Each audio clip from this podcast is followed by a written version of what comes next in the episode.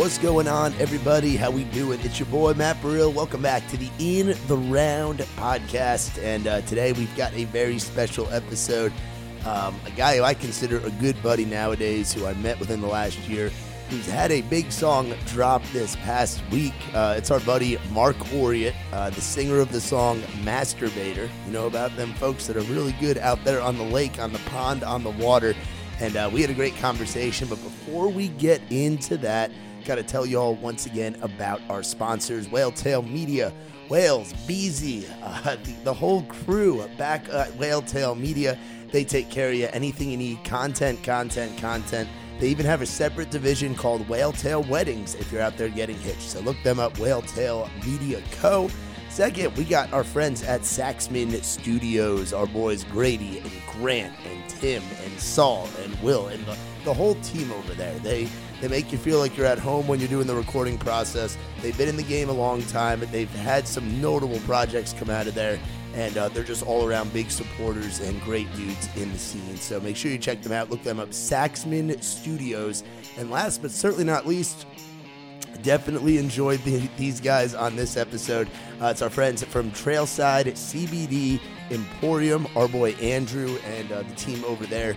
They've always got the hookup, uh, whether you need CBD tinctures, products, Delta 8 tinctures, products, dabs, oils, gummies, cartridges, flour, whatever it is that you want, Delta 8 THC related, hit them up and you can use the promo code ITR at checkout for 20% off your order.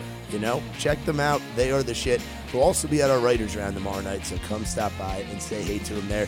Now, without further ado, let's get into it. The pride of Oregon himself, it's Mr. Marc Oriet on the In the Round podcast.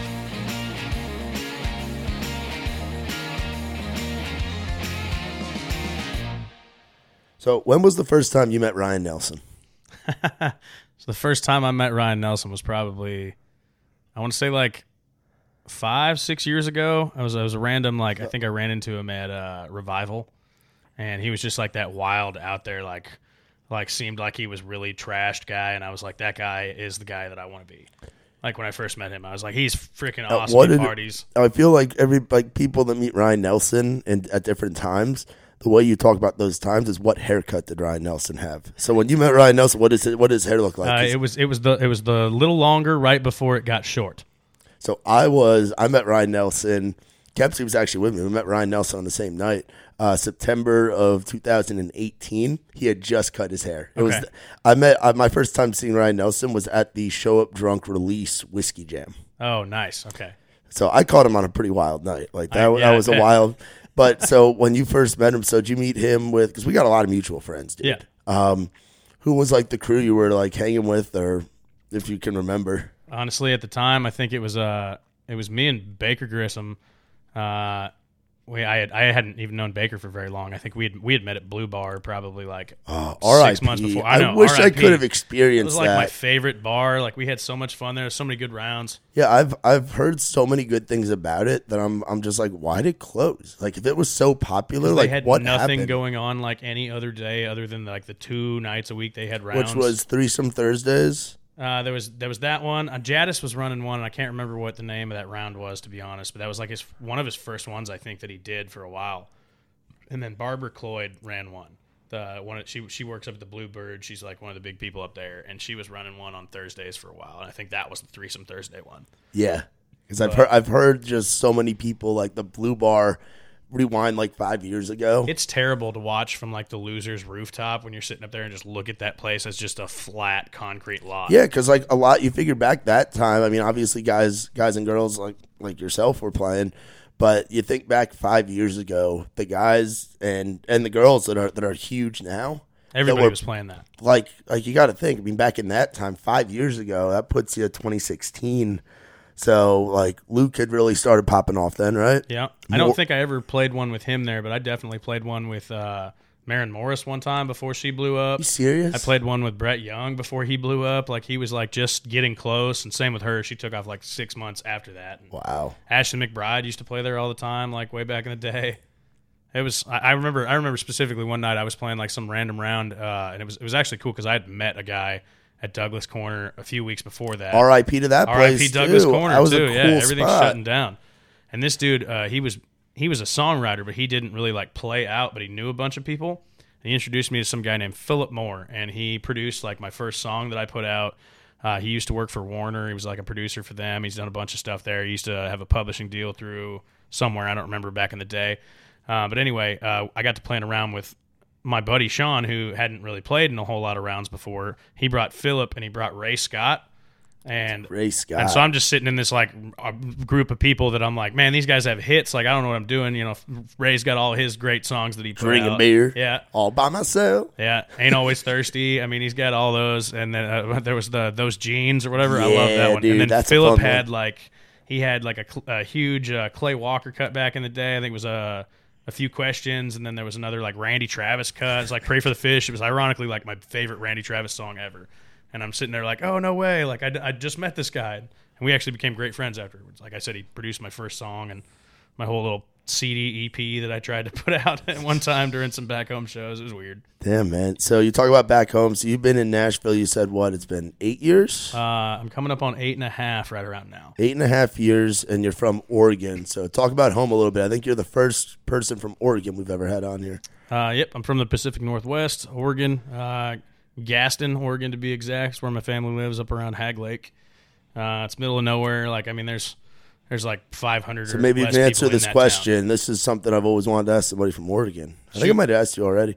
Is, is, is Bigfoot real? Like, what the fuck's up with that? Like, is, is it a real thing, or is it just a way to drive tourism to the Pacific Northwest? I mean, at this point, like I feel like the Bigfoots have been sighted like all over the country. So I don't know, but I know it's a big thing in the Pacific Northwest. I've never personally seen one, but I've heard a lot of stories of people that have. Really? Uh, What's the wildest Bigfoot story you've heard? So when I was growing up, we had this place like uh, about five miles on a gravel road behind my house called Lee Falls, and it was like behind a gate. My dad and all his friends growing up used to go there, and it was like you had to walk two and a half miles or so in, and once you got in, there was like a waterfall that you could jump off of and go swimming. It was colder than hell. The water's mountain runoff, so it's freezing, and uh, so you did it in the dead of summer when it was warm. But anyway, I'd always heard this story about like underneath the waterfall there was like a cave where like some guy that lived near there had said he saw a Bigfoot and he started like shooting at it. And it kept running, it jumped off there and jumped in the water. And he was like, Where did it go? And then he ended up going under there and finding a cave and said that that was where it lived in. And I was like, Ah, it's absolute horseshit. You know, like there's no possible If, way. if he does, if he doesn't, if he doesn't bring up the cave and to jumping in the water shit, Yeah. like I, I, I kind of believe that. I would have believed it. But then, so here's where it got funny. When I was about like 16, 17 years old, we were down there and I told a couple of my buddies that story, and they're like, ah, no way, whatever. And I was like, well, I'm not going to go like under a waterfall into a cave if there is one and get stuck. So I was like, toss me some rope. And they hung onto it up top, and I jumped down and I went underneath the waterfall, kind of, and about like five feet under the water, there was a hole. And I went back in there, and there like legitimately was a cave. And I mean, it was it wasn't like super. It was like maybe like eight foot by ten foot deep, you know. But it had been there for forever, and you know there was like there was legitimately like bones and skeletons and shit in there. And I don't know if it was like stuff that swam in there and got stuck, or whether something actually did live there at some point. But I do know that last time I went home and I talked to my dad, apparently our new neighbor that just moved in is apparently an avid Bigfoot person. Like they uh, they like go outside and you'll hear weird noises at night, and he's like, "What's that?" And he's like, "Oh, it's Bigfoot's talking back to each other." And I was like, "That's the dumbest thing I've ever heard." My like, I don't I don't know what kind of drugs that guy's doing, but it's Oregon. and A lot of things are legal. Yeah, what's what's it like growing up in a place like Oregon? Because I'm an East Coast guy. I'm, I'm a 30 minutes outside New York City guy. Freaking Derek Jeter poster sitting right there. Yeah. What's it like growing up in the like? What's the Pacific Northwest like? Like obviously music scene. You think of like Seattle and like Yeah, Portland. Seattle's got a big and music scene up there. Not necessarily country though. No, there, re- there really wasn't like I mean we had festivals and stuff like that, but Oregon didn't have like a whole lot of big like country bands over there. They had people that would play at country music festivals and fairs and stuff like that. So how's a guy like you get into it? I uh I was I was kind of one of those guys that I, I I always like in high school I picked up a guitar I taught myself and it was one of those things where I didn't know how to play a lot but I would be like the funny guy at a party or at school carrying around my guitar like an asshole. Wh- Which you still are the funny Yeah, I mean, guy. You're, you're, funny you're, guy. you're fucking hilarious. Yeah, Like I would you're just play some stupid songs around a bonfire, and Yeah. people would laugh, and it'd be like, haha. Never really was like the musician type, like where I got into playing a lot. And then I moved out to Eastern Oregon after leaving college for my first after my first year, so I got a fire department internship. That was what I wanted to do. And while working over there, I was at uh, there was like a the Pendleton Rodeo is a big thing we have over Yeah. there, and I had went over there to that rodeo one weekend and after getting done, I went into a bar and I met uh, a guy that said he was a songwriter and whatnot. He told me a bunch of songs he wrote and whatnot. And honestly, to this day, I still can't remember his name. He was like an old dude, and it was one of those things I was I was trash, but he he, he told me to, you know, just you want to write country music, just write a song about your life. And I went home and I I wrote a song with a couple, uh, I, I, just a story in my head, basically of something that happened to me in high school where I was out one night, you know, with a girl on a Saturday night, and we got wild. I, I mean, it was just a, we went to a party, shit got crazy, you know, like when we we were out all night. And we showed up to church, same small town church, wearing the same things we were wearing before. Like my boots and jeans were muddy. She was missing a button on her shirt. Her hair's trashed. You know, like I got barbed wire cuts on my arm. Like it was just like that kind of thing. And that was what the song was about. And uh, I started playing it around, and people were like, "Oh, dude, that's awesome. You should you should write music." And that's kind of how I got into that, I guess. Actually starting to write my own stuff. That's fucking awesome, dude. Like Yeah. that literally like you you you lived yeah, like you so how much of your music would you say you've lived? Because there's a lot of writers that write from personal experience. There's a lot of writers that don't. So before I moved here, literally everything that I wrote was something that I lived because I was writing it by myself. And then as you get to town, you kind of realize as you start to do the co-writing scene, it's more like somebody in the room's lived part of it, or like you've seen part of it at some point, and you kind of just throw yourself in those shoes and write the story as if you are that person. And like there might be parts of it that are something really close to you, but there might be other parts that are closer to other people, or you're just trying to hit somebody who's experienced that feeling you're Yeah. trying to portray. I guess. Yeah, who are some of those initial? Who are some some OG Marc Oriet co-writers? What's what's the process you move into town? Who are some of those early friends? Because you got a strong crew now, and it wouldn't surprise me if that was the crew when when you got here that you just kind of found. So a lot of the guys I hang out with now are uh, guys that I met like after like a year or two in town. Like I got closer with them, but like there's still guys that like I mean, just the other night we were out at Live Oak at that show I was playing. I ran into Warren Garrett, which who he's uh, he's dating uh, Hunter Hunter Yeah. girl, and uh, he was literally my first friend in town. Like I was here Wow. for a day, and I think I was like I didn't I didn't know where to go. I didn't know where to meet people. And and he he's uh, Anderson, South Carolina, shit, way back Seneca behind the backwoods or something. Yeah, something, whatever he always says. He gives off that Brantley Gilbert vibe. does. He's he's a he's a he's a Southern He's got the bullet boy. shell How'd you guys How'd you guys first meet? So it was, I got on like some Nashville songwriters Facebook group, and I posted that I was like, I'm new to town. I want to write with people. I want to do some stuff. Get out. And he replied, and like so I was like, Hey man, cool, yeah, whatever, sounds fun. And then he sent me his number like right off the bat. So I'm like, All right, whatever. He says you should come hang out, and I was like, Today? And he's like, Yeah. So this is like two days in town, and I pull up to this guy's house. Is out in like uh Old Hickory area, like uh, past the Hermitage, way up that way. And uh, I pull up to his house, and here's this this guy like wearing like some cut off shirt, and he's barefoot on his front porch, just chain smoking cigarettes, and he's got like some big Folgers can like out there he's tossing them all into, and his gun sitting there on the porch, and I'm like. The hell am I walking into?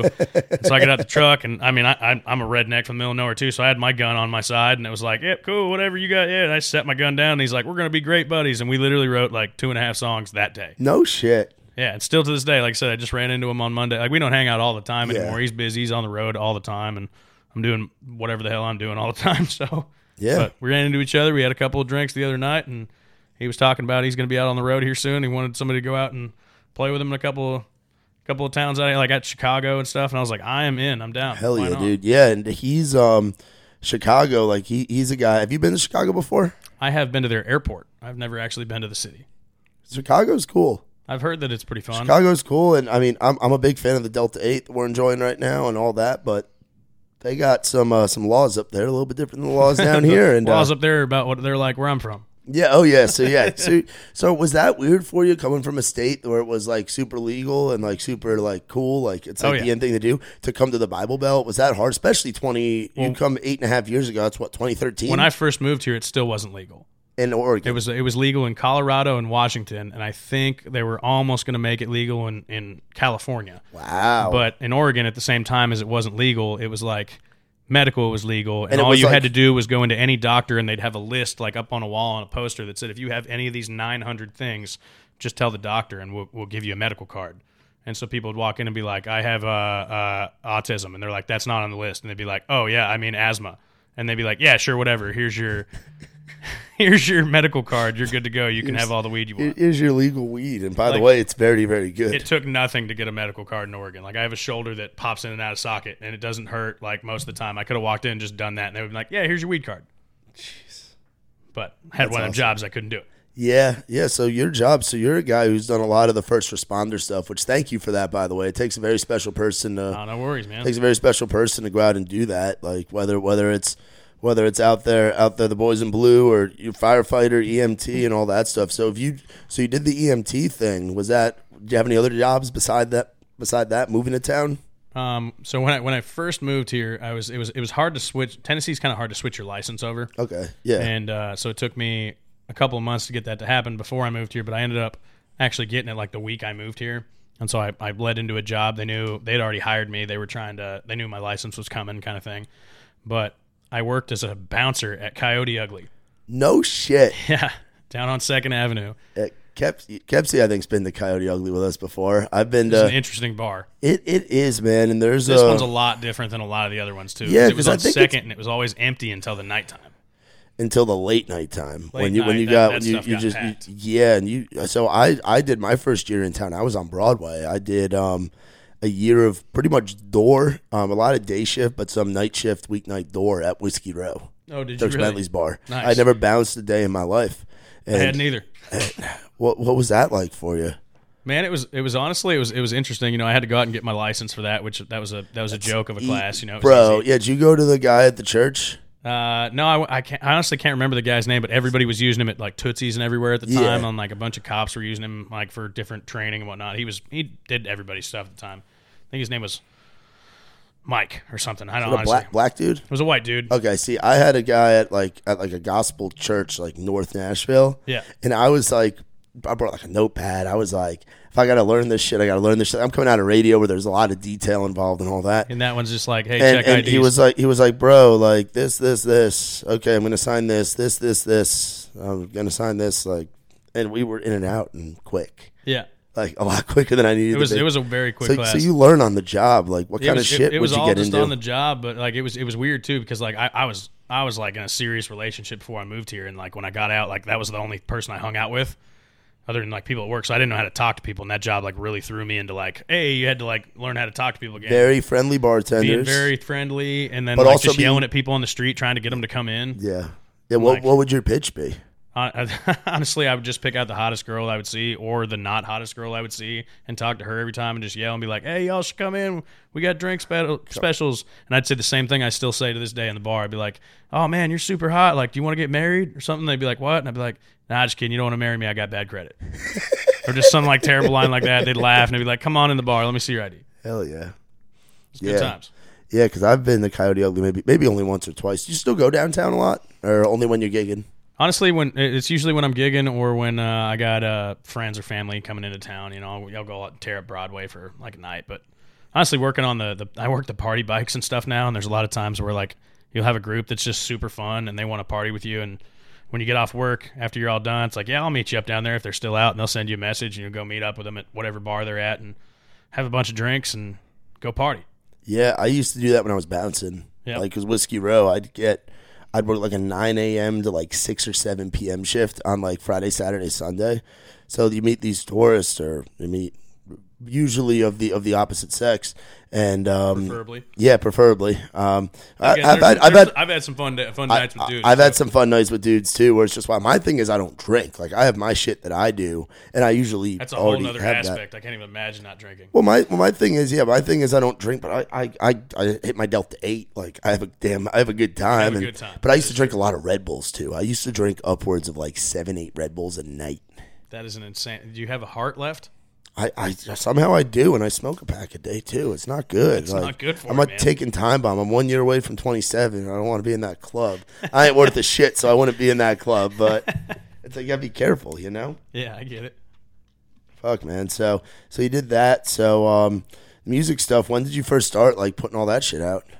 Um, so back in like 2019, I, I decided to put a song out, and uh, like I said, I didn't. I think I told you earlier, I didn't really do a whole lot of marketing with it. It was basically just so people had something to click Why on. why wait so long on putting something out? Honestly, it was one. It, I didn't really know I wanted to be an artist. Like it was one. Of, I I just wanted to be the songwriter. I wanted to be the guy that like gets called to go on the road and on the bus with somebody, and you go write four or five good songs with them for like a 10 day trip or something. And then you're back home and doing whatever you're doing before. And I want to be the guy with a farm in the middle of nowhere, being a redneck. That's what I grew up doing. I like riding four wheelers and shooting guns. How many how many how many acres growing up? Uh, Uh, total, my family had 80 between me and my dad and my mom, and then all his brothers around had like 40 to 80 acres, like as well. So we had like a It was a big compound. five, six hundred acre area, just like place to just go ride four wheelers and have bonfires and shoot guns and be assholes. Nice. It was a Um, blast. hell yeah. Yeah, Oregon, Oregon State, right? Yeah, So we're some notable alumni at Oregon State. So Mark Marc Oriet, or you were there for one year, right? I only went there for one year, so I'm not I'm not an alum.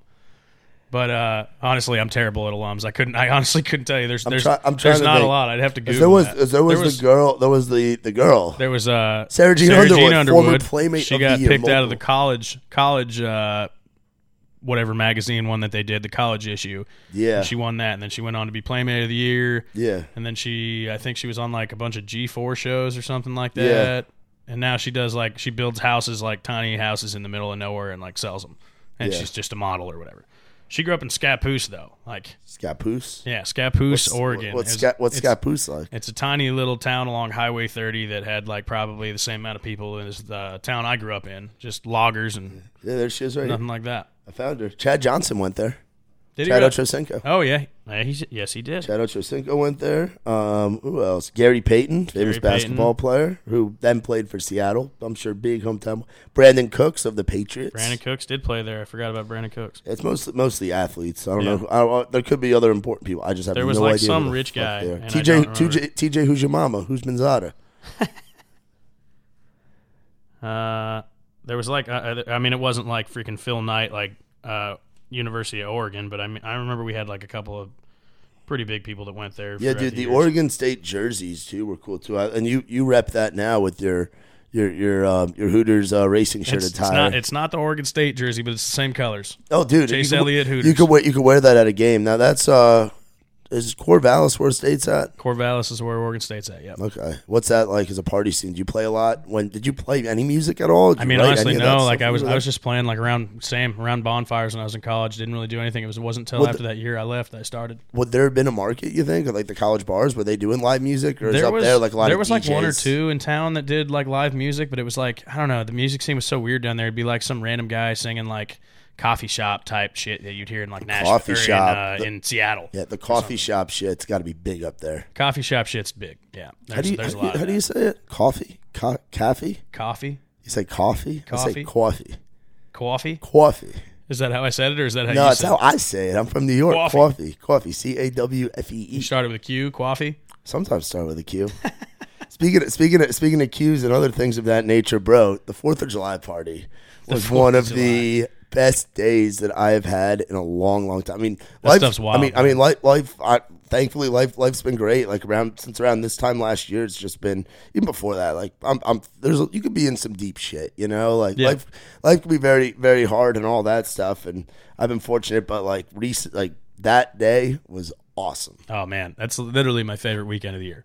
Like I feel like there was a, was that Christmas song like that was that was written about that even though it was about Christmas. It's the most wonderful time of the year, Fourth of July, hundred Yeah, and you guys did three days now. I don't know if I could do three days. I really don't know if I could do three days out there. So we've been doing that for the only year we skipped was last year because my boat had a crack in it, like in the back, and I had to get it fixed. And it didn't Same- get fixed same- until same honestly. I think it's same boat, same crack. I think it's the same issue because we started having that issue this year. But so we skipped last year because the boat didn't get fixed until after Fourth of July. But uh, two years before that, we had done it. One year we found an island, and that was actually the first time that I'd really hung out with like Dawson, Brian, uh, Alex, any of those guys, uh, because we had all met in Key West that year. And after we came back, it was like, oh hell yeah, we're gonna hang out. And we, I think I wrote with Brian once before that, and I, I may have had one with Dawson, but we invited them out to the marina and we picked them up in the boat, brought them out to the island. And everybody just got just absolutely obliterated over like an that's, evening. a, that's a crew that'll do that. And then I, I took them all back. Nobody camped. It was pretty much just me, Baker, Eli, and then like a couple of our other buddies that we had at the time that we were hanging out with. Everybody else basically went back to the dock, dropped them off, and they all went home that night after the fireworks and stuff. And the next year we found a better island, which was actually the spot we stayed in this year. We were trying to get the other side, and somebody apparently got out there like 6 a.m. before we did that day and oh, so there were it. oh, so there were other people on that island. Yeah, we were going to take the spot that was directly out from the, the, the dock that I picked you up at. Oh no shit. Like it was straight across. I was like, we could have paddled kayaks. It would have been easy. yeah, I mean, I kind of like the um, excuse me, I kind of liked where it was at this time. That's a great spot. The only thing that's crappy about it is like every boat that goes by, you catch their wake, and your boat will kind of bob and come back and hit you. But other than that, like that, like it was, it's a great spot. It's wide open. We brought the weed whacker out there, cleaned it all out. There's nothing like camping out there for a couple days. Hell, I was out there by myself for a day. Really? Yeah, Eli came out and helped me set it all up, and uh, Nick Walsh came out at one point that day. and Good then- dude. Oh yeah, Good dude. and then Michael Funk came out, and we basically just hung out the first night. But then they all had to go back, and I Funk- dropped them Funk- off. Funk's your producer, right? Yeah, Funk's produced quite a bit of uh, the stuff. He actually did uh, the next the next song that comes out on Friday, Masterbaiter. Hell yeah, man. Yeah, it'll actually be be be out already by the time this airs. We're dropping this on Monday. You are the next episode, sir. Nice, hell yeah! You are the Y'all check that out. It's gonna be uh, it's gonna be awesome. yeah. So who'd you write that with? So I wrote that with uh, with Eli Locke and David Evans. Oh shit. Yeah, How Da- long ago did you write? it? Is that a quarantine song? That was uh that was not quite a quarantine song. It was, it was right around the tail. It was be- the beginning of this year. I think we wrote it in like February or March, and it was one of those songs that was like we were just having fun with an idea. Eli had this. It was actually Eli's idea. We were out back one night and just having a good old time, and he basically goes, "Man, I got this really dumb idea, and I don't really know like if it's good or not." And I was like, "What is it?" He tells me he's like Masterbaiter about fishing, and I was like, "I'm all over that." And he's like, "I was really worried that I he thought I he thought I was going to think it was really stupid." and so. uh we uh we we were sitting there trying to figure out who we wanted to ride it with and I think we pitched it at Baker and he he thought it was dumb as hell and so we uh we were like we're to write this with Brian Fraser. And uh, I had a write scheduled between me and Fraser like 2 days later. We're like we're to write this and the night before David Evans came over at like 8 p.m. to write a song and we were like well, we got this idea and like he's such a like I mean he's a great writer. He can write anything 100%, but like all the stuff that he puts out that's his stuff is like really heartfelt. He's got he, he always says when he plays live his grandma's like got perfect pitch and she always wants him to bring back pretty chords and stuff like that and play. So he always plays pretty chords. Not the guy you usually go to master. no, not the guy I would have went to for that in a million years. Which is funny because I mean we'd written a funny song before with him. I think it was like "Where Do I Sign?" It was about divorce or something. It was, it was a funny one. Um, but anyway, we pitched it to him and he was all over it. So we we knocked that out in like an hour and a half, I think. And the next day I showed it to Brian and he was like, "Damn it," because he was really excited about wanting to write that one. I guess. When did you first meet Brian? Brian Fraser was uh, one of the guys I met my first trip to Key West. It was uh, I want to say four. It would have been four if they had it last year. So it, it's three Key Wests ago now. But uh, went down there and we all we all played like some random round that was at like this bar called the Blue Macaw, which I don't even know if it's still open. Like nobody goes there anymore. Some girl named Jen Thornton was uh, throwing around there, and uh, she was a blast. We used to know her pretty well, and so she just invited everybody out. She had like a three, four hour block, and she was just like, everybody get there and play three songs and pass the guitar back and forth. And I ended up uh, meeting Brian down there. So as soon as we came back, we scheduled a write, and I think we wrote a song called Landlocked, which was actually pretty good. But if we could go back and like rewrite it now, it'd probably be a lot better. You know, we're way better writers now than we were then. Yeah. I don't think anybody ever actually played it, but that was uh, that was how I met Brian. And then for the next couple of years, we were like it, it was either me or him or somebody was canceling canceling on each other for like a while. We just didn't get back in the room, and then we started. I want to say like a year, year and a half ago, and we've been just every single time we've been writing like once every two weeks. Hell yeah, dude. No, that's Fraser's a great guy. Yeah, dude. No, that Just that, wrote with him this morning. that whole crew. Now, are you are you consider are you a no hits guy? Are you in that? I, I don't think so because they haven't gotten me a hat or a shirt. I keep I keep asking, Ah, but see, I've got a shirt because we sell. I think them. I'm we sell honorary at trade because shows. because Caleb lost his hat and and I, when we went out camping that weekend Yeah. and I found it and I kept it for a few days and I gave it back. So, if you ask me, that that makes me honorary. yeah. oh man, yeah, man. But if Um, one of them will get me a hat, then yeah, hell yeah, I'll join. Yeah, that's that's kind of what it is. And now it's kind of like one hit. I had I had a hat, and yeah, it is it is like one hit, which it's it's great. Um, we uh, what you call it? Um, I had a hat and I lost it somewhere on the road, so I, Happens. I had a no hits hat. Girls really love to take people's hats. They do, or my ass just likes to Or you- lose or you get like I lost my up and leave it. like like two weeks ago. I lost my keys in uh, West Salem, Wisconsin, three weeks ago. Oh damn! And yeah, I don't like I lost all my keys in West Salem, Wisconsin. We were just at a festival. car and house and everything. Yeah, and I wasn't fucked up or anything. Like I was completely sober. I just probably set him down somewhere. Shit, that's rough. Yeah, it was it was it was So you pretty had to play that whole like find a new keys game. Yeah, I mean, I had a spare for my car key, and I had Matt go get me a a, spa- a new key made. But he's a Penn State fan, so the password for the Wi-Fi here is "fuck Penn State." Um, so he decided to get back at me a little bit with it. And I think he's got more planned to getting back at me because he really does like Penn State. Um, he got me like a Hello Kitty key. So I have this I have this big ass. It's like a children's key. Like It was either going to be that or like a princess key or something. yeah, dude. It's, Barbie. it's it's it's like bigger than my car key, and it's like the key to this house. that is the best yeah, thing I've ever heard. Yeah, yeah, yeah, yeah. So that that is how I get in and out and whatever. It's actually been a conversation, and some girls like, "Ooh, Hello Kitty," and like it. So you you, you know you gotta Hey, know how it to works. Hey, hey You man, just gotta it- you gotta use it to your advantage. yeah, man, you got to use it to your advantage. And if your buddies tell you, just tell them you, you fucked with your roommate, and this is how he got me back. You know, you just own up, own up to Own it up and to shit. it, yeah. Own up to it and shit. So, um, where were we at the um? Oh, kickball, bro. Kickball, man. That was the best day I've had in a long time. I really enjoyed that. I mean, I'm I'm hurting now, but I needed that. It's been a while since I got to like go out with my buddies and just play sports. Yeah. So, did you play baseball at Oregon State? I Is- did. No shit. Yeah. I mean, never actually actually played a game. Yeah. What They, uh, what position were you? I was pitcher in left field. no shit. Yeah. And then they uh like I, I just basically rode the pine the whole time, joined a fraternity, and then I was like, nah, I'm not I'm What, done with what, that. what frat were you in? Theta Chi. Oh no shit. Yeah. You would you to me if you had if you had stayed in college would have been probably running that shit. Like I could just just see you I would have definitely been old balls at some point. well your well your thing is you like um you're you're a guy that like likes hosting shit. You're you're super friendly dude. Like like you put if you could put on the the 4th of July event that you did, but if you're in your early 20s, you're you're just going after it and you're you're running a frat like those Oh, yeah, it would've been parties wild. Would have been insane. Dude, White Trash Christmas video, the place that I when I met you at your house. That white trash Christmas video was epic. bro, it was a shit show. That was and I, so I- and- much fun. And it was pretty much over when um it was pretty much um You over. showed up after all the filming was over, and then we just turned it into a just a wild rage. Yeah. Yeah, it was a wild rage. That was a crazy, crazy night. We we definitely had a We got to like four in the morning. Yeah, dude. It was a late night. We got Taco Bell. It was it was a rowdy one because that got shot in what? That was what December of last year. I want to say December, yeah. Yeah, because it had to be done before Christmas. Yeah.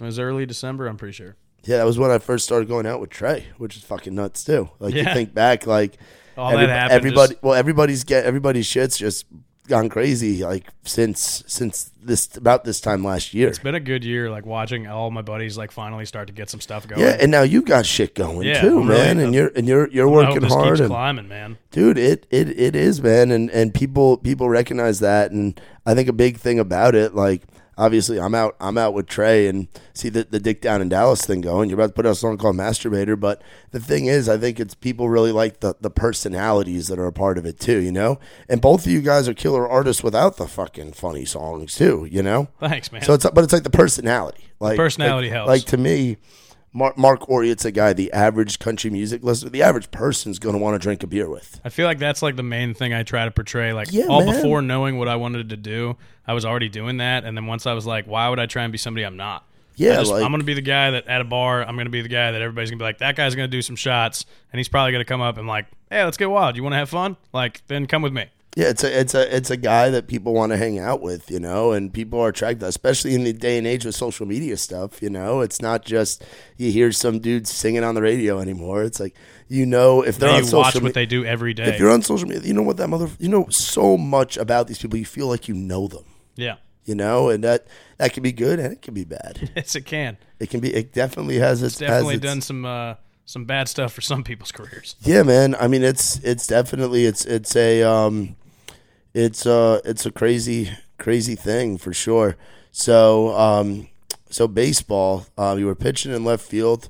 Pac-12. You're playing what? So your rivals are what? Like Oregon, obviously. Oregon, So we you hate the Ducks. Yeah, I hate the What's Ducks. what's your least favorite uniform of the 700 they have? Honestly, I, I wouldn't even know because they have so many. Like, Well, I didn't know if there's one in particular. You're like these guys fucking. they literally suck. just change it every single To me, game. I, I hate the. I hated when they went like all the way white. I hate it when they went all the way yellow. All the way yellow was bad. I could deal with all the way green more than I could all the way yellow. Yeah, see, I like the black one. There was the there was the one. It was like it was either the shoulders were black or the torso part was black, but they were black and they had like these little things on like the black helmet. Like I thought that was kind of cool, and like they do they do have cool things because that's where Nike was based out of, right? Yep. Nike guy went to Oregon. Nike went to he did go to Oregon. Yep, Phil Knight. He's got that's where their their base is out of like Beaverton, I think. Oh no shit, Yeah, fucking Oregon. What else is in Oregon? So you got Portland. you got Portland, uh, Crater Lake is What's a big that? thing out there. It's, it's it's uh I think it's I can't remember if it's one of like the world's. I know it's one of Oregon's like big wonders It was like a big meteor like hit Yeah. like forever ago and made it into a giant lake. I don't know. Other than that, man, like Oregon was such a weird state. There was so much shit like across it. Like you had the beach area where it was just like wind blown juniper type Yeah, weird. can you go to the yeah? Can you go to the beach in You can Oregon? go to the beach. You can go out Is it and is it cold and like rocky and windy and shit? so it's sandy. Uh, it's not really like. It depends on the time of year. The water is pretty much always cold. Like if you go in the water out there, you need a wetsuit. Like it's unless you just want to freeze your ass off. But other than that, it's sandy. Um, I mean, some places were kind of rocky. Uh, once you got like a little bit inland, uh, you could have like bonfires and stuff on the lake down there, which you can't do like down in Florida, which was kind of cool. Like people would go down to camp actually on the beach. That's cool. And then there was places like there, like where it would go on for 15 miles, where it was just sand dunes that people would go ride their four wheelers or trucks or, you know, razors, whatever they had at the time, all out there. And those were those were a good time. But then you got like a little bit more inland from there, and it was just like huge, giant f- forests. That's where all the logging happened. That's the kind of area that I was from. And then a little more inland was like desert, uh, Bend area. desert? Yeah, it was desert, and then once you got out to the east side, it was just literally all flat plains, like you'd see like in movies where cowboys were riding horses. Damn. I mean, that was that's the Wild West. That's where that's where it was. It, Yeah. was, it, was, it was that kind of area. Like, I mean, most of those movies were probably in like California or like Arizona or something. But I mean, it's the same type of. Or the spaghetti westerns Yeah. where they put. Are you a big movies guy? I watch a lot of movies. You yes. do? I haven't watched westerns in a while. That was that was like I think. What what, have- what have you been what a have, what have you been watching lately? Honestly, throughout the last year, I think I've watched everything on Netflix. Like every other person out there, everything on freaking Prime Video, Hulu. We paid for like stars and all the HBO, HBO add-ons. yeah, HBO so Max we watched is all the great, TV yeah. shows and whatnot.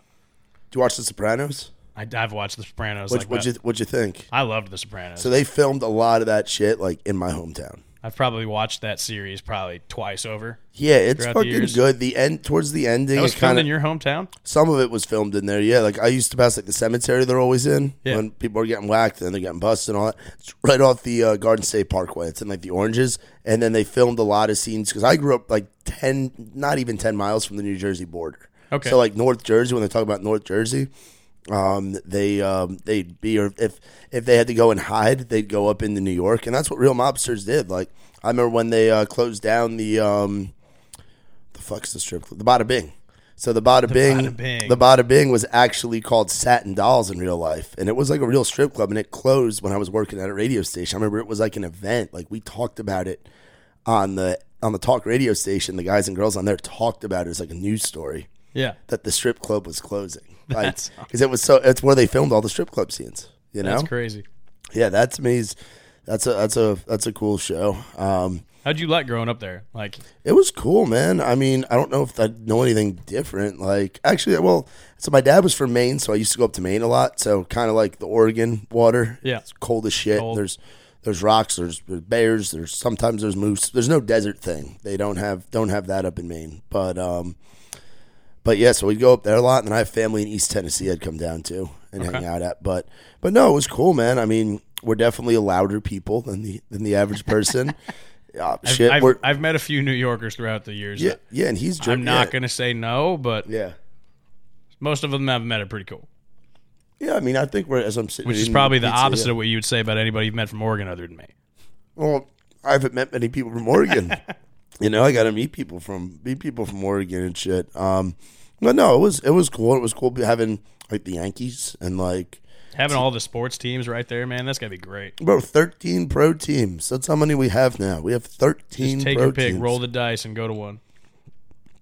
Yeah, it's just absurd that we have thirteen. Like that's, more than. I mean, California's got it too, but California's also a massive state. California's gigantic, yeah. Have you been down to Cali a lot? Yeah, I, uh, my mom's whole side of her family was from California. They were from Palmdale, Lancaster area, and we used to go down there like every summer and visit that whole side of the family and hang out down there. You know, go to go to Disneyland or whatever, uh, Six Flags, that kind of stuff.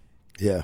Hell yeah, dude. Um, because I've, I've only been to San Diego. That's the only place in Cali I've been. San Diego's a freaking blast. It is, man. The Gaslight District, like that shit ain't no joke. No, it's not. Moonshine Beach and Moonshine Flats were the two places I went there, and it was like you go to like La Jolla and see all like the seals, and Cali's just a whole different, whole different world. Shit's expensive out there, though, isn't it? It is a lot more expensive, like gas and honestly anything. The only thing that's really cheaper out there is, is alcohol. Like every exit, at least I know from coming from Oregon, it was great because every time anybody went to California, like as soon as you got across the border, about every exit once you got to like Redding area, where there was a giant place called a liquor barn or a liquor expo or something like that, and you'd go in there and literally fill your trunk of your car or your back seat of your truck, whatever you had, with booze for everybody you knew. You'd just take orders and come back, and all of that cost two hundred dollars, Yeah. and it was full. Like you do that now, two hundred dollars is three, four bottles here. And Yeah. you come back with cases. That's crazy. It was insane. Like a half gallon of Jack Daniels was like twenty bucks. That's wild. Are you you a big whiskey guy? I love whiskey. That's your favorite? Whiskey's whiskey's my thing. Uh, unless you catch me at a bar taking shots, and then it's usually tequila Or whatever they're buying? or whatever. Yeah. you ever had Malort? I have had Malorts one time, and I will never have it again. I actually had a I, I, I drive boats, you know, out on the lake, you know, for the, the pontoon stuff, and uh, I was out driving a boat of a guy, a bunch of guys from Chicago that were down here for a bachelor party last weekend, and one of them brought a bottle of Malorts, and he's like, "Do you want to try this?" And I was like, "One, I can't drink because I'm driving you, but two, no, that's the worst thing I've ever had in my life. Have you tried it?" No, and I never will because I'm sober. Dude, it tastes like oh well, yeah, that's that's a good point. But even if you weren't, like I'm telling you, it tastes like rotten, stinky feet. It's the well, wor- why do people drink it? Is no it idea. just like a lot of alcohol? I think in it's it? just like a Chicago thing, and people want to be like, yeah, we want to support everything from Chicago, and we're from there, so we're gonna drink this. Like I went to a bachelor party back in Oregon after I lived here. It was like uh, we went camping. We found like a spot way out in the middle of nowhere. Found a good spot, camped out for a while, and some guy had just gotten back from Chicago, and he brought a bottle of Malorts out. And we all poured a shot into it, and everybody took one swig, and the rest of that bottle, and everybody's cups with the rest of that booze in it went into the fire, and we dumped it out, and all threw shit at the guy. Like, why did you bring that? What is that? Are you trying? What are you trying to feed us? it was the worst thing I've ever tasted. Yeah, I've I've heard I've not heard a good thing about Malort.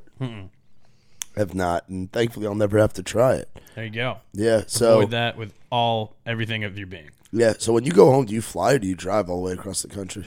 I usually fly. I've I've driven it about three times. How long is the drive? About forty hours. Jesus fuck. Forty hours, and I think uh, like depending on the route, anywhere from like twenty four to twenty nine hundred miles. Jeez. Forty hours? It was wild. Yeah. It's a lot. I bitch about my fourteen hour drive to New York. Damn. Anything under like ten hours, I'm good. Like, but after that, it's like, oh man, it's getting a little long. Yeah, so you, so where what cities would you stop at along the way? Would you make it cool and like there's not a way to go through Colorado there, is there? So there is if you drop down a little bit lower. Uh, the first time I took it when I first moved here was uh, my dad took the trip with me, and I, was, I had a moving truck. I was towing my truck behind because I had a lot of stuff. I had an apartment at the time, and it was fully furnished. I lived by myself, so I wanted to bring all that stuff. I was going into another place, but we drove straight through. We didn't we didn't stop like pretty much. Well, we did stop at like the very end, only because if we would have kept going, we would have showed up into Nashville like two in the morning, and there wouldn't have been anywhere to go or anything to do. So we stopped in somewhere in Kentucky and stayed the night, um, which was a weird story in itself because apparently it was the only town in, that I've ever heard of ever where like I, I guess their mayor has a world record in the Guinness Book World Records for being the longest running mayor in like ever which like the guys in the town were telling us this because how I figured all this out was we stopped and it was like like I said it was like midnight whatever. We've been driving for 30 plus hours. And I was like man I want a beer. And like we're stopping here. So we went to the gas station. I tried to buy beer and they didn't have any. I was like where the hell do you get beer around here? And they were like oh you have to go to the liquor store. And I was like well it's like midnight. Like that, there's no liquor store. It's gonna be open. They're like no ours is you know it's like you can't buy beer anywhere but but the liquor store. And they were like it's our it's our mayor's thing. It's like whatever it's his deal. And i was like what what kind and they were, they told me he had a world record. And i was like what for being an asshole not letting you buy beer at a gas station? And they were like no. And they told me it was for being the longest running mayor or whatever. So we went down to the liquor store and i'm thinking like yeah we're gonna get beer. And dad wanted a little bit of whiskey at the time. And we get there and it was like you couldn't buy beer at the gas station, but you could go through a drive-through at the liquor store. It was like, what the hell? Like they'll they'll literally give it to you through a window into your car while it's running, but like you couldn't buy it at the gas station. Jeez. Didn't make any sense. But before that, we kind of just we switched every gas tank the whole drive and didn't really do a whole lot of stopping. I think we stopped in uh, in Sidney, Nebraska for like a few hours and went to the because that was where Cabela's headquarters was. Okay, yeah. And we were we're both like, I'm a really big hunter and I'm duck hunter and all that kind of stuff, so I wanted to go check that out big time. Is there a lot of that in Oregon? Able to Uh, hunt a lot up there? Duck hunting, yes, uh, and like all that kind of stuff. Like we had a lot of different things to hunt up there. I didn't really get into duck hunting until I moved here, but uh, back home I was an avid like elk hunter, deer hunter, that kind of stuff. I have a, the deer that's in our basement that was in that music video. And Yeah. What's the what's that's the in the Oregon name? record books. What's the deer's name? Uh, it's had a lot of different names throughout Well, the it years. had a, it had a name. it had a uh, name that, that, night. that night, and I don't remember what it was. Like it was like uh, cigarette- Cletus or something, it had a and they stuck a stick- cigarette in its mouth. Yeah, with the John with the Bass Pro Shops hat, I think it was, or somehow. Now I think there's a PBR hat on it or something. Hell yeah, It's still got that Christmas beard. yeah. So it'll be there. It'll be there when Yeah. um when we're celebrating old ma- old Masterbaiter. Yeah. Hell yeah, dude. Yeah. So, did you ever think you'd put that song out? Like, what was the process like of being like, "Fuck, I'm gonna put I'm this gonna put song this out"? out, Yeah, yeah. What was that process like? So it gets written in March. Was there any interest in in uh the other in Eli and and your other buddy that co-wrote it? Uh. uh No, I don't. I don't even think either of them have ever played it out. It was one of those ones that I didn't even really want to cut at the time. Was, Why not? we wrote it as a joke. It Yeah. was one of those like, ah, we're just kind of screwing off. It's a funny idea, like whatever. And then I think I got hammered and played it at a listening room round, and everybody laughed their ass off. And I was like, oh damn, like well I might have to play this. And I got Eli in my ear going like, oh yeah, I like the song. It's cool. He helped write it. Like all right, I get that. And then I got Baker. He's telling me like it's a. he's like, dude, I wouldn't play that shit out. Like don't do that. Like that's a dumb song. Like you're gonna like look like a dummy. I'm like, all right, whatever. And uh, and then Key West happened, and then down in Key West, I played it. Like I always pull out the funny songs in Key West. That's what gets people in bars. They're all having a blast. That's what gets them to buy you shots. You have a good time. You make connections. And I played it at uh, the Raised Rowdy round at Island Dogs, and I'll never forget. Like after I got off that stage, Stormy Warren put the festival on because he didn't like BMI backed out because of COVID, I think, or whatever. And uh, he comes up to me afterwards and he was like, "Man, that Masterbaiter song, that's a hit." And I was like, "I disagree." and like just as a joke, but I was like, thanks, you know, whatever. And then I played it the whole time I was down there, and, and everybody kept bringing it up and whatnot. They were like, you got to put this out, you got to do this. So I came back and uh, I ended up going into the studio and just like trying to cut it and threw a bunch of stuff together. And it honestly, it came out pretty well. And and I was like, all right, I think I'm going to do this. And then I, I figured out like the TikTok stuff and posted it on there. And then it, it just as like, just see what's going to happen, you know, like let's see what, how it goes. And then it blew up on TikTok. And I was like, well, man, I guess I'm along for the ride now. You know, this song's coming out. Yeah. Here we go. Here we are. Is there gonna be a music video? Uh, yeah, I actually, uh, Wales just sent me a message today, and uh, I'm gonna call him and talk to him tomorrow about like getting the whole music video out. We're uh, we're hoping to get that If done you've, and if out. you've like, got extras and I'm in town, I'd like to be in it. oh, I'll I've- need some extras for sure. And then I'm sure Keppel would too. He knows about masturbating and fishing, so he, he's he's perfect for it. Hell um, yeah. But um, but um, yeah, because I've been in like I think I've been in four Whale Tale videos. He does a great job, I've heard that and I've seen the videos. and he's so. also and he's he also may or may not be a sponsor of this podcast. So Oh, we- yeah, we love we there's love, that, yeah. we love we love you, Walesy. Um, how long have you known your producer, Mr. Uh, Michael Funk? So Michael Funk is a guy I've been working with since uh since I damn near since I moved here. Like I I think I met him I met him right around the time I met Baker. Uh so I was, I was probably like a year, year and a half into town, and he was doing a lot of Baker's demos and stuff. And another guy I know from Oregon, AJ Cross, was his roommate, and uh, they all kind of lived together. Him and Brian West, they're all they're all roommates and great Yeah. songwriters. And we'd go over and hang out with them. Bri- Brian West, real quick. I, I met you there too. I met, yeah, definitely met you at like his Halloween. parties. Definitely met you at one of those Halloween parties. That was like the third party or not. That that was the third party we went to that night. The crew that I was with. But yeah, Bri- Brian West, great. Brian's great fantastic. Honestly, great, old- fantastic His, old lady songwriter. too. His girlfriend, awesome too. Oh, yeah. Hannah, Hannah's- yeah, Hannah's they're- awesome. I love her. That that whole crew's super dope. Yeah. Brian actually he's he's down in Brazil right now and, and uh, right before he left uh, we were all at a bar something. I, I think it was a bar not my house but anyway uh, oh no it was it was Eli. He was doing the shit show uh, photo shoot because he's coming out with that song soon and uh, Brian was there and I gave him a bunch of Masterbaiter stickers and he's like dude I'm going to Brazil for like a month and I'm putting these in every airport all over Brazil everywhere I go and he sent me pictures of like of like, these things in random bars in Brazil there was one on like a boat party he was on like in the bathroom in the airport in Brazil and I'm just like all right cool Watch watch it does really Watch well. go number one on Brazil radio. Watch you have the first American country song to, to blow up and chart in Brazil. That'd be fucking That would be crazy, wild. dude. Can't even imagine that. Brian West. God bless him. Uh, Brian's a great guy. But uh, yeah, him and Funk, uh, honestly, Brian and Funk will sit down a lot of times and we'll just mess around, make up the coolest thing we can find. And, and Funk's fantastic at what he does. He's been he's been producing for a long time, and he's he's just like I mean, honestly, over the past like two years, he's just gotten exponentially better. He just moved out of that house and. Uh, moved in with his fiance, and uh, behind his house, he's got like a, a shed. Who I drove home. I drove them to their car Melanie? after the island party. Oh, did you? Uh, yeah, we we all had the same boat trip back. Oh, remember? nice. Remember? Yeah, remember? we did have we're the same sit- boat we're trip sit- back. We're sitting in the back of the boat, and it's like the front's up, and the, there's water getting into the back, and we're like climbing to the front of the to, to, trying to get up to the high ground of Yeah. the boat. Nobody ever said my boat was nice. No, But- but it got us there and back hey, enough times. Hey, man, it got the job done. It was it was perfect for that occasion. It worked but out, uh, but no, they're they're great people. Oh yeah, they're they're freaking fantastic. And he uh, he built like a, a small little studio out behind. It's like a tiny house. People had been living in apparently for apparently for like the last three years. No shit. They just moved out, and so he took it over and like turned it into his studio now. And this little tiny house back there, it's fantastic. That's where we did Masterbaiter, and I've done I think one other song with him since, and uh, I know Eli's done a couple. And uh, honestly, it's it's just a great spot. I really love working with him. He's I always get a great vibe out of everything we we make. Yeah, how how important are vibes to you when you're in the writing room, when you're on the like just in general? Like you're you're a guy that seems you you give off very good vibes, like good energy. Thank But I'm sure there's times when when when there aren't the good vibes, and you got it you're writing something that's that's sad or, Yeah. or this or that. How how important are writing is is the vibes for you, and how much did 2020 with fucking Zoom writing change that? Were you a Zoom Zoom- guy I- or I not did- really? I did quite a bit of Zoom writes throughout that. Um, I'm not gonna lie. Honestly, my my friends that most of the people I write with didn't honestly really care too much. As much as that sounds like we were all like we're hanging out with the same people every day, so it's just like, well, if one of us gets it, we're gonna get it. We write together. Yeah, I And feel we weren't that, going yeah. out. The bars weren't open at the time. Um, but I did do my fair share of Zoom writes. You know, I had buddies that went out of town, and we still had a write schedule, and we do those. I did a couple uh, with Baker, uh, like through that we had had scheduled with other people that he writes with and whatnot, and they were okay. I, we, I always end up getting okay songs through. It wasn't like we were getting bad songs. They were always done quicker because there was like there wasn't the vibe in the room of like everybody getting off topic for a minute, needing a break. You know, everybody was just there, and you just kind of kept writing. It'd always be done like an hour, hour and a half.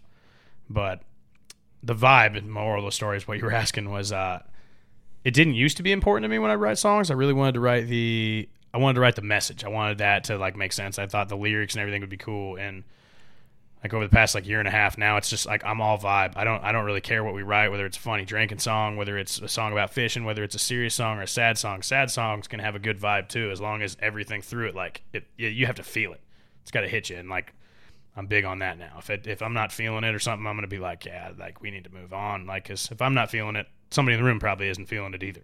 Yeah, it's probably a mutual We're feeling. just we're just chasing we're just chasing nothing. You know, at that point. no, that's that's cool, man. That's that's cool. I, I've heard so much about the vibes and the vulnerability and the this. That. I've never been in a writer's room.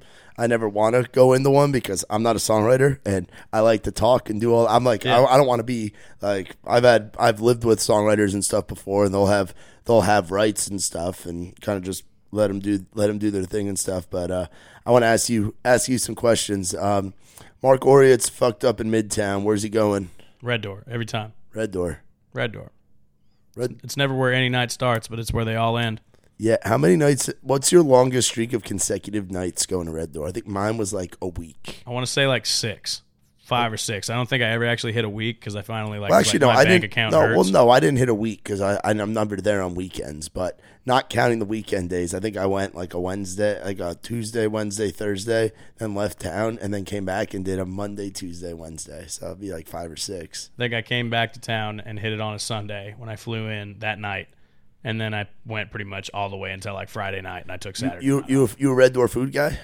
I love the Red Door food, man. That Italian sub and the potato salad. I mean, come on, it's the best potato salad you've ever had in your life. See, I'm not a potato salad guy, so I've never had it. Yeah. Oh man, I, I'm not a big potato salad guy either. I'm not gonna lie, but that stuff blows any other kind I've ever had out of the water. No shit. It's been one like no joke. Me and uh, uh, Nick DeLeo uh, and and Eli Law a couple years ago, we wrote a song called "The Red Door Saloon" about that place. We were just like we had nothing to write about at the time, and it's like, well, you guys want to go to Red Door? And it's like, yeah, we should just write a song about Red Door, haha. And then we did, and we literally threw like the potato salad and like everything in that. Like Oh, shit. Ronnie's name is in there, the bartender that everybody loves. Yeah, all that stuff's in there. Hell yeah. No, I'll have to, I'll have to have you send that over. What's your go-to? else is that? My go-to, I mean, it's become Red Door. It wasn't Red Door like last year, um, or actually it became Red Door last year. My thing was I used to work on Broadway, so I was always on Broadway a lot. And then I started touring, and I'm wasn't on Broadway anymore. I haven't really gone back there too too much. But like for a while, I was like winners, lose, or was I was losers. Everybody I, I was losers. I was working at Dogwood, so I was hanging over there. Which that's not good nights at Dogwood. Then again, that's also the same place that I was at when I blacked out and then broke my finger. So How did you do that? Uh, it's not a cool story. I blacked out and I tripped on a curb and I broke my finger. it's, it's the whole story. Oh man, I don't even remember it at all. I Fuck. just That was- apparently that was my that- fr- my friends told me I didn't scream and they, they didn't think I was hurt. And then I woke up the next morning, rolled over, and was like, was "Ow!" was that after a round? yeah, we played. Uh, we, Midtown Showdown, we played. Uh, no, it was it was uh, or was it one of Tracy's? It was one of Tracy's, the Magical artist rounds at uh, Dogwood, and I think we there was like nobody in the bar when we started. It was me, Eli, and Brian Frazier. And uh, while we were there, Cameron Marlowe came in. And he borrowed uh, Brian's guitar and played a couple of songs, and we all had fun and whatever. But before we started playing, there wasn't anybody in the bar. And as soon as we started playing, we just started being loud assholes and drinking. Everybody, apparently, a bunch of people on the sidewalk heard, I guess, out of nowhere, and they all came in, and that bar was packed. And so at that point, we just started drinking big time. People were buying us shots like everywhere, and I blacked out big time. no shit. Yeah. And then I woke up the next morning with a finger that I couldn't bend, and I was like, it's really swollen. And but we had a write, so I went downstairs and I wrote with a finger just sticking out like a dummy the whole time. And I was like, this actually kind of hurts when we were done. And I was like, oh, that, oh, that's why I hadn't looked at it. And the bone was about sticking out the skin on the bottom side. Damn, man. He like just dislocated, and so Damn. I couldn't pop it back in without passing out. So I went to the doctor, and he fixed it. Jeez, God bless. Uh, favorite Mexican joint in town? Favorite Mexican joint in town. There's a lot of them. There are a lot. Probably more than you're used to in Oregon. My uh, actually, we had a lot in Oregon. Really? lie. Like honestly, we had really like authentic Mexican food because a lot of like we had a lot of like big migrant community and whatnot where I came from. Like just Oh, up I five and like I would people not. helping I out would. I would not. I would not think blueberries, Oregon. like lettuce, like I didn't think about the whole farming aspect. Yeah, Yeah. there was a lot of farming there, but so we had like some really authentic Mexican food back there. But uh, for a while, it was Mazatlan. I really liked that. It was some place like off of Briley, real close to my house, and the food was fantastic. There's there's one that I keep hearing about from McKinney and everybody that's over here. La I guess. Or no, uh, Cinco de Mayo. Is it Cinco? Cinco, yeah, Okay, I was like, Cinco, there was one. I've- I've, heard of Las, La Hacienda too. Yeah, La Hacienda's right around here, and then Las Palmas is Las another. Palmas, I've heard of that one. But there's like a shit ton of. There's like um, El Parillo or something yeah. that's I wonder by if the there's airport. like. I wonder if the if the Mexican restaurant owners there's like an organization where they're like. Like, 'cause I know, like back home, like the Greek diners are like obviously the, the mob. Like we talk about Sopranos. yeah. I wonder if there's like a mafia of like. I don't know. There there's- could be. because there's like multiple La Haciendas and they're the same owner. There's like 15 Las Palmas, probably the same owner. I never there's thought like of that. there's like nine or ten, like kind of like the bar, like the bar industry with like Steve Smith and the guys at Yeah, Tootsie's, owns all the and, bars. and then the the Cowboy people, and Yeah. like there's the different companies. I wonder if I've never thought of that before. there's a Mexican food, I feel like we could probably Google that. dude, and there probably is one. They probably involved in the taco truck game. Probably now, a taco lo- trucks. That's that's the real Mexican food, man. a I tell you, lot of that shit. Where where do you go for yours? I haven't found a good taco truck here in town. Like I, I have not. But like all growing up, that was what we found. Like if you found like a taco truck that was out like by a Home Depot or something somewhere, like out behind some random gas station, that everybody like it was out in the back. Nobody even really knew it was there. Like that was where like everybody went Yeah. Because that was the like the legit Mexican. Yeah, food. where's um where's a place you'd send somebody if they uh they were coming into town? If they were coming into town like for food or drinks, Just any, anything. they were coming into town. Obviously, like I mean, I'd send them to Red Door. I like Okay, that place. yeah. I always tell everybody when they're like all the tours and everything I do, they're like after they're done with Broadway, I'm like. Do you not do you to not Red worry about it getting too touristy though? I mean, it's always kind of touristy, but like, Well, I'm saying like Red Door turning like if it turned into Broadway. That would suck. And I That's mean, what I'm honestly, it's kind of it's. I never really thought about it that to be honest, but it's kind of getting to that point now on a Saturday or whatever. On a Friday, you try to go to Losers, Red Door, anything. Like, I mean, there's a line. There never used to be lines going to those bars. No, there wasn't a line this time last year for No, those bars. I mean, granted, now. Everybody's like wanting to go out all at once, but I didn't think about that before. that makes it. I to should me, probably stop telling people to go to. Uh, you should go to Green Door.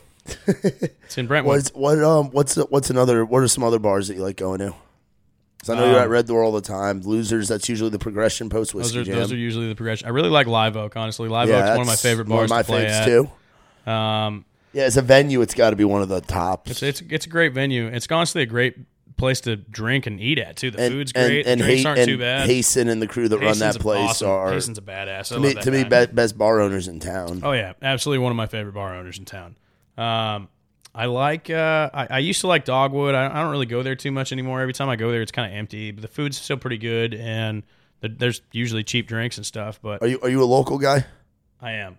You like Yeah. going to the local? I do like going to the local. I, I play there. Actually, I'm playing there tomorrow, like two hours before the the release party. So Hell it'll be an interesting day. I'll try and get a bunch of people. Hey, if you want to come out to the lo- oh, this is on Yeah, Monday. see, what I liked about the local, it's uh, Jeff that runs that place, Yeah, right? Jeff's Jeff Reed. fantastic. Yeah, Geoff.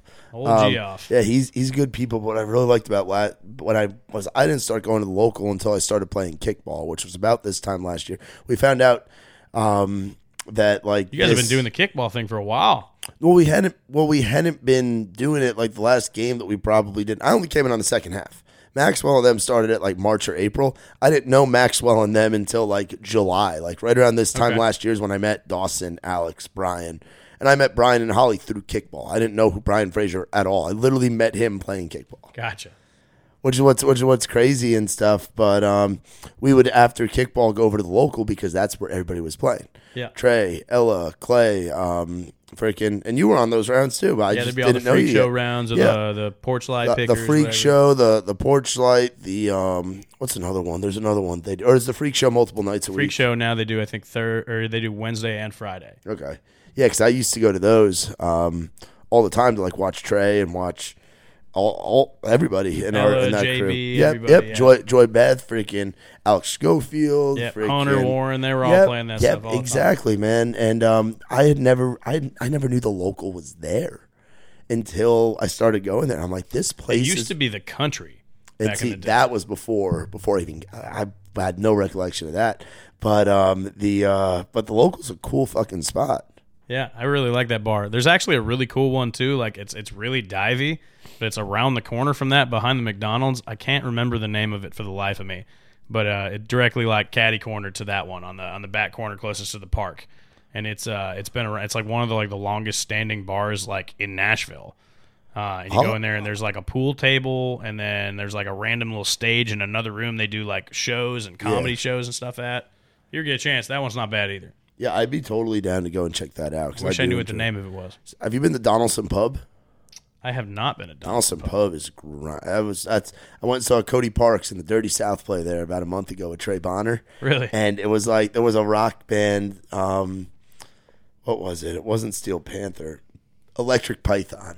Electric Python. So I saw these this Electric Python. Man, of the- I had to buy the merch because it was just so funny. It Like, was just badass. Yeah, it was just it was just fun. It was just like I was I was not expecting to hear '80s hair metal on a Tuesday night in Donaldson. No, not at all. And it's a Donaldson pub. The stage is like not even a. It's like maybe a foot off the ground. No barricade. Just cigs everywhere. It's encouraged. Like they basically give you a cigarette when you walk in there, and the, and and there's pool tables, and it's just one of those one of those spots. But I saw Cody Parks play, and they they crushed it. Him and his guys are doing great. But um, kills it. I love he does. He does, man. play. It's fun. It's different. It's it's a lot. It's cool. But the Donaldson Pub. If you're looking for a shithole to go Pub. drink at with some questionable people, the Donaldson Pub is for you. The closest thing I've found to a shithole to drink with questionable people does not have music. And I used to go there when I first moved here. It's called Will Hagen's.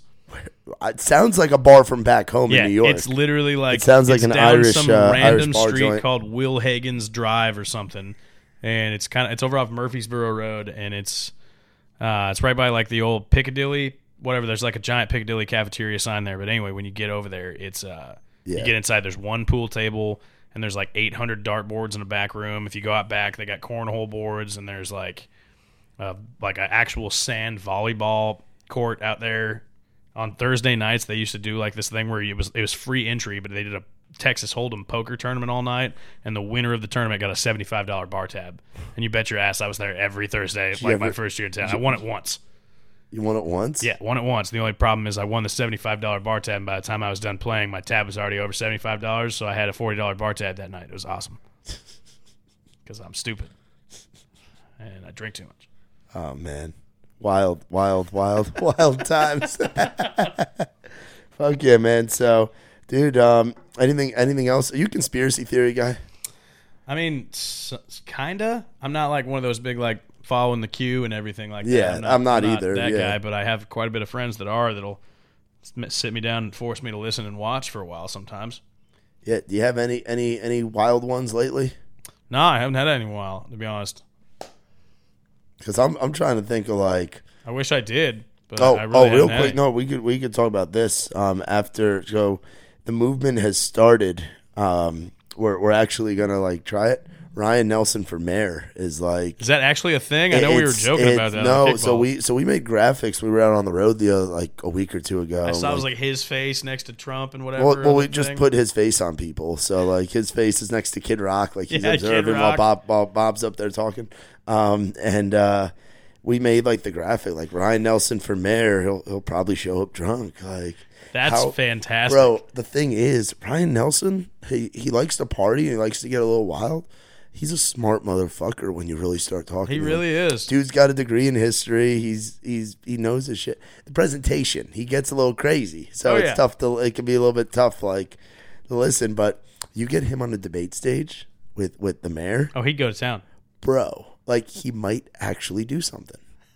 like bro, like I'm a believer in in right. Like dude, it'd be crazy. Ryan's one of my favorite people too because the fact that like you can literally like you know he's that way, and so you can like say something like just around him and then be like, "Up, I'm out," and you know that like anybody that's around him, he's gonna be like, "Wait a second, listen," and then like you're gonna go out and you're like, "Ah," and then you go back and like feed the fire again, and then you walk away and you're just like, "Ah." you get you get love Ryan you get Ryan Nelson going on something. Yeah, he's he's been he's been a lot of fun, and he was like one of the guys when I first moved to town that I like kind of again I'm not a writer, but I kind of like looked up to. Like I was like, dude, it'd be really cool like hang out with Ryan Nelson because Yeah. he was the first guy I ever saw at Whiskey Jam. Who were some of those people for you when you first came into town? when I first came to town, uh, actually Ryan was uh, one of the first people I saw play at a whiskey jam that I actually went to.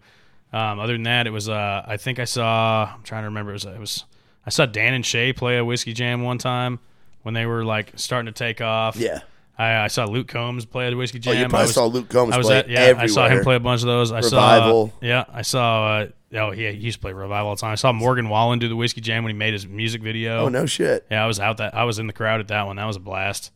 I saw a lot. Of, I saw a lot of people play whiskey jam back in the day. That was that was the place to go. Everybody wanted to play that. Yeah, I mean, I think a lot of people still is. Yeah, it still is. It's a testament to to what Ward and those guys done. Were you at the Ryman thing the other night? I missed it. No, I was actually playing at Live Oak. Oh, okay. Yeah, So yeah, yeah, because I, I went over there. Kepsy was there too, and we we went and watched, and it's it's crazy. So you've been here eight and a half. So Whiskey Jam's even been here longer than you Whiskey have. Jam's been here longer than I have. Yeah, crazy. they were. Uh, I mean, they were only a couple years in. Like I think when I got here, but they were.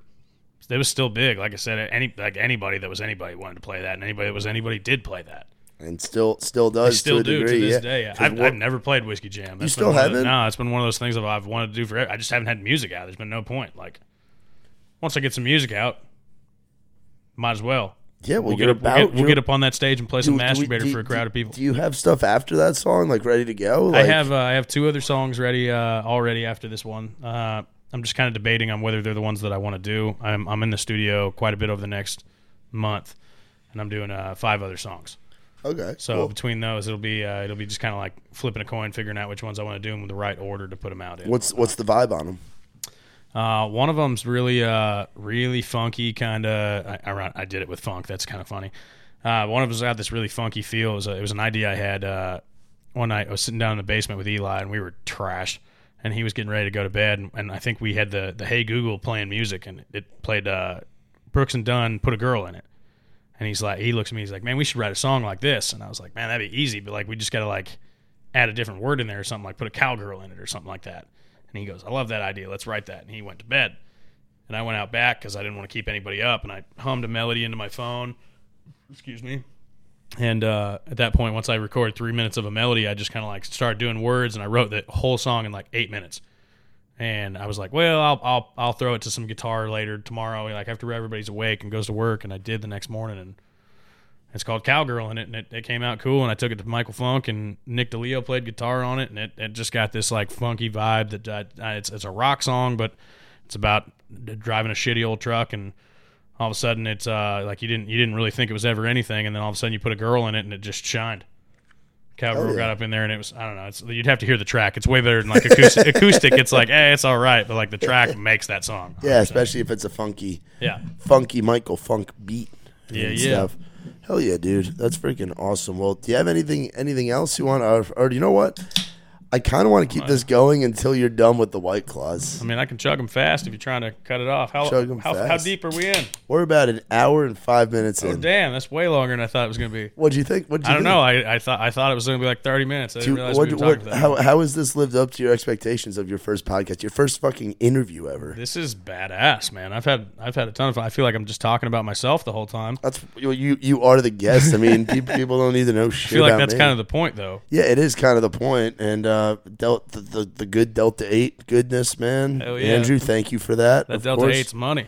dude. Is that what's your what's your thoughts on what, how we do with the rounds when we give that shit out? I love that, man. That's that's well. First off, that's great marketing. Everybody like gets to try it, And they and they and love they it. love it. Yeah. They probably all go buy it like right and off the bat. It's not an addictive substance at No. all. So you The can't say we're getting legal- people addicted. Yeah, and it's, it's Good to go. Have you had the uh, the pouches yet? they have Delta Eight pouches, Bro, I don't know if I got any. I'm, uh, we'll have to look and see if I've got any dip left. pouches. Yeah, What? yeah. What kind of witchcraft and wizardry in, is that? In, in Wintergreen, I gave one to Kyle Coolahan like at Brian Fraser's like two months ago. I want to say it was like two months I ago. feel like the guy that invented that went to Hogwarts. I've never even heard of that. Bro, I gave one. I gave one pouch to Kyle Coolahan. Motherfucker was out, and that's a big dude. He's a big guy. It's a big dude who's who's party today. Yeah, He's he- he party during parties. his day. Yeah, so like he had one pouch and it knocked him out. Now, granted, he might not be a big weed guy, but um, or Delta Eight guy, I should say. Yeah. Um, but yeah, they're wintergreen pouches, and you pop them in. I'm gonna have to look that up. Yeah, we'll we'll get you some. We'll get you some because I gave some to. Uh, last episode we did was actually with Jordan Rager, and um, I gave him. He gave just him, put out a song the other day. Yeah, he did, man. Sad boy country. His Yep. his whole thing is making country sad again. He just put out a song called Memories. That's I saw his Awesome. hashtag a while back. That was "Make Country Sad Again." I Yeah, mean, that is epic. Yeah, man, and he's been on the road with us with uh, with Trey quite a bit, and he's he's a good good freaking dude. But I gave him so he he enjoyed the um, Delta Eight stuff, especially because it's the not psychoactive. Like it doesn't like fuck you up. It gets Yeah. you feeling good. Um, and I gave him there was some. I got to see if Andrew's got him anymore. The hickory, it's like a hickory smoke, They're like a bourbon like barbecue kind of thing. That sounds fantastic. That's the flavoring, and it's and it's Delta Eight. So like you pop them in, I think they're like ten milligrams a piece, but it goes right into your bloodstream, like like Just like dip does. like Yeah. dip exactly. And instead of the nicotine, you're getting the Delta Eight. I love that. It's it's cool. I'm, I'm gonna see. I, I should have a can of wintergreen sitting around, and you guys can listen in if you like to dip. Which if you're listening to me and Marc Oriet talk for over an hour now, chances are you enjoy putting in a Yeah, good you're dip. redneck. You like a dip. Yeah, I was gonna say chances are the, the crowd's still there, with the exception of probably my mother and Mark's family. Um, Oh, I hope my mom doesn't listen to this. Oh, I don't know. Did I say anything bad? I don't think so, but I'm saying the dip stuff. Like Yeah. they, my mom and your mom wouldn't be putting dip in, No, not at all. But a lot of people listening would, would definitely. Be, you My guys- dad would probably try it. But anyway, you can get the Trailside CBD stuff um, and use the promo code ITR, twenty percent off. You can get you some uh, Delta Eight pouches. Who are some uh, some people that you really like fuck with music wise? Like that you like listening to? Like what'd you grow up listening to? I mean, I grew up listening to. Uh, it's it's kind of weird. I, I grew up not real. I listened to country music with my dad working on the farm. Like he was big Brooks and Dunn. You know, Garth Brooks kind of got Reba that kind all, that whole era. And uh, I just I associated country music with working, and I hated it growing up. Like it was one of those things. Like I just always was working, doing something, listening to that. And I, my mom was a big like Earth, Wind and Fire, Journey, uh, Foreigner, that kind of stuff. So that was like the kind of music that I liked because when I was doing that, I was around the house. I wasn't having to do work. You know, it was like it wasn't that bad. Good times. And so I listened to a lot of that kind of stuff growing up. But uh, Who are some people now? Like who's somebody that you'd be like, I want to go see them play? nowadays, honestly, I mean, I'll go to any Trey show that's close. I, lo- I love Trey's. He puts on a fantastic show. But uh, if Morgan Wallen was playing shows, man, I, I love I love everything. Every every one of his songs he's put out recently is Yeah, fantastic. dude. And what's crazy is I think they're. I mean, I know he had all the bullshit Well, go on and bro, whatnot. bro. Yeah, and that is what it is. Um, but I think they're um, they're cocking back to launch some more because Saw that he, he's he been put leaking, something on like Instagram a while back. Cause he's been leaking demos and stuff. Like, could you imagine he does it again to like end this year? Like, That'd be in- interesting. Like in two years, he does two double albums. Two double albums that are just huge. Mean, like, where do you go from that? At that point, you just To tour. top, I guess. At that point, you, tour forever. at that point, you just tour forever and do the Garth thing, where you just put out a couple albums and just do you. Yep. Um, what what other kinds of music? You a rock guy, rap guy? I'm uh, I'm more of a rock guy than a rap guy. I mean, I, I pretty much listen to anything. Honestly, the, the main things I've been listening to now, like just because of like working and whatnot, I have multiple playlists of just like music from like the '90s on. I do a lot of '90s throwback. I'll listen to Sugar Ray like all day while I'm sitting Ooh, around. that's a screwing around the vibe, house, yeah. stuff like that.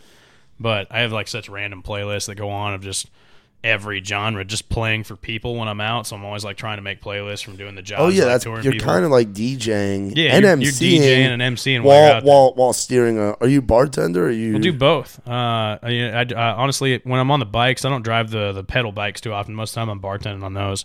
But uh, when we're in the giant party bus, uh, I'm usually driving that because a lot of people you need like a special certification to drive that, and I already had it from like fire trucks and ambulances. So you're just driving a 50 foot truck through town. You just gotta watch your corners. the wildest shit you've seen on a party bus? Or do you have to sign an NDA when you work for those? you don't have to sign an NDA. The wildest stuff I've seen on the party bus has been definitely like you keep that back window open, and I mean you tell them to keep their clothes on, but a lot of times they try to party and uh, like flash people and have a good time, and then they realize you're up in the cab and haven't been partying with them for a while, and the window's open, so they'll lift up their dress and shove their butts in the back window, and there's been there's been some weird stuff that happened on them buses, man. I'm not gonna lie. Jeez, you ever have a fight on the bus? I have not had a fight on the bus. Knock on knock on wood. Knock on wood. That's yeah, luckily fun. I haven't had that. Um, the wildest thing that I've seen that's happened on one of those buses was actually Caleb Conrady, and it went viral on the internet. He was driving one of those big party buses, and a, an Uber pulled up next to him.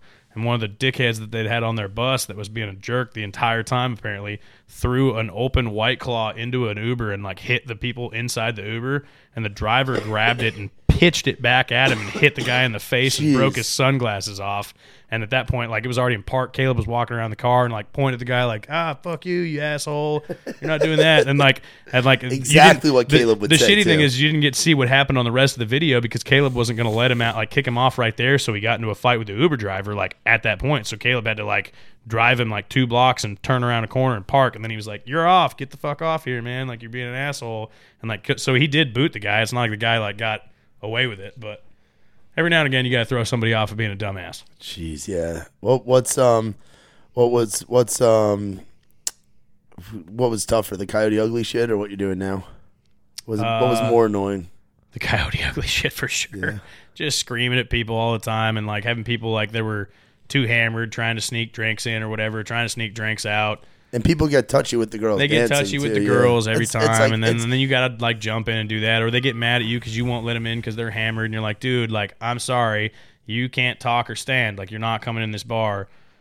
Uh, it's just it got what? Well, you don't respect what I do. You don't know. You don't like me. Like I'm whatever. Like, and then it just turned into some big knockdown drag out. yeah, I've been been You you know how it was. You've I, done it. I get that. Yeah, it's it's just it's bouncing bouncing in Nashville, man. So Masterbaiter, it it came out and we celebrated it and had a great time um, Yeah, on yeah. on Thursday, Thursday night into Friday, man. And um, so what's so where can people find more more of your stuff? What's what's the IG? What's the what are the what are the social media handles on my this? my? Instagram is uh, Marc Oriet Music. Uh, it's it's Mark with a C, M A R C O R I E T Music. Um, TikTok's the same thing, Marc Oriet Music. Uh, my Facebook is, I believe, just like I think that's actually Marc Oriet Music too. I kept it pretty easy. The only thing that's weird on is Snapchat. I think that's like some old name that I had from back in the day. It's like Captain Crunch. It used to be like my gamer tag. It's with K's, K A P N K R U N favorite C H. cereal? Yeah, That's my favorite cereal yeah, dude, that, that's great. you Crunch Berries guy? Oh yeah, crunch You- berries are the best thing, except for when they murder the top of your mouth. You a peanut butter crunch guy? I was not a peanut butter crunch guy. Really? Yeah, I'm not a big peanut butter guy. Dude, peanut butter crunch. That's that's like some childhood memories. Like I have that, and I mean, I, used to eat that Reese's Pieces cereal, Bro, for, I just- the Reese's cereal. I eat sure. one of those. I just feel the cavities that I used to have as a kid, bro. It just comes all back, rushing back like bad memories. Hell yeah, dude. So that's badass, man. I'm I'm super stoked and excited for you, man. And uh, thanks for coming and doing this. I mean, yeah, brother. We I talked about it earlier in the day, so late late notice, but we've eaten some pizza. We've enjoyed some Delta Damn Eight. straight. You're, you're into the White Claws. I got the Lacroix. We're having a good time. You cool playing some Masterbaiter for the people? Hell yeah, You not? play, you can play that and play us another song too. We'll do a do a um, hump right. day, double hump Wednesday. So while Mark's grabbing that guitar, um, guys, thanks for listening to another episode of the In the Round podcast. Big thanks to Marc Oriet for joining us today. Um, y'all make sure to check out his music. Check out um, if you're here in town, go watch him play around. Um, if you're coming to town, try and get on a sprocket rocket and fuck with him so we can have some more stories and uh, and have a good time and party. And uh, make sure you guys check out the new single "Masterbaiter," um, a song that we've sat around and jammed around the campfire for uh, camp jammed around the campfire with for a long time now, and uh, super stoked that it's out and uh, that you all will get to hear it. So without further ado, once again, shout out to the sponsors, Whale Tale Media, Saxman Studios, and of course our friends at Trailside CBD, that magical Delta 8. Promo code ITR, get your 20% off. Leave a review as well, five stars only, baby. And uh, go out and buy Mark's song on iTunes, damn it. Pre order it. Uh, actually, can't pre-order it anymore; it's already out. But um, order it on iTunes and um, share it on the share it on the interwebs. You know, give us give some support to our good buddy here. Now, without further ado, gonna let the man himself, the man from Oregon, EMT. Damn, I popped really loud there. The man from Oregon, um, EM former EMT, Coyote Ugly bouncer, um, and certified beer drinker and uh, island party thrower, the Masterbaiter himself. This is Marc Oriet. Y'all have been listening to the In the Round podcast. Hell yeah. All right, here we go. It's probably out of tune a little bit, but we'll make it work.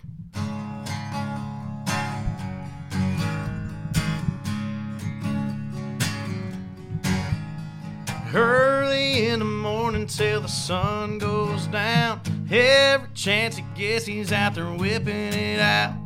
You can ask his wife, you can ask his neighbors. He's probably all alone doing it in waiters. He's the Masterbaiter with a riding reel. Knows he's got a big one every time he feels a bend in the tip, the yank of a tug. Says you can't call it working when it's something you love. He's the Masterbaiter.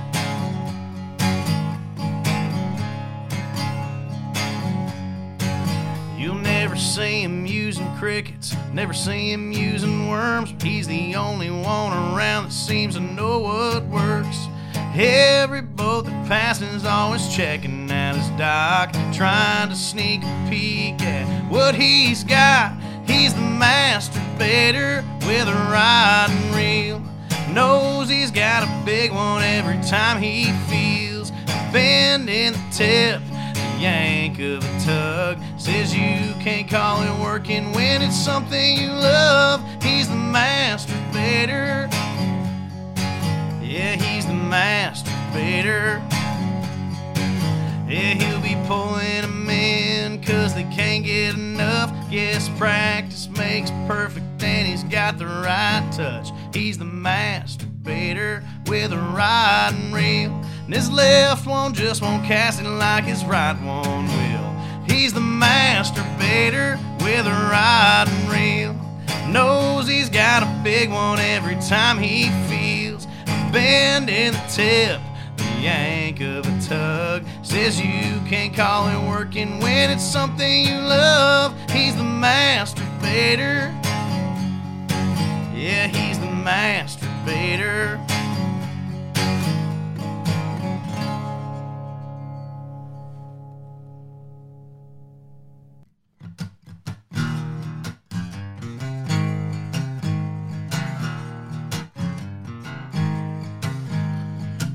Ever since they made them Rocky Mountains turn blue, we've in and out of dive bars having a few.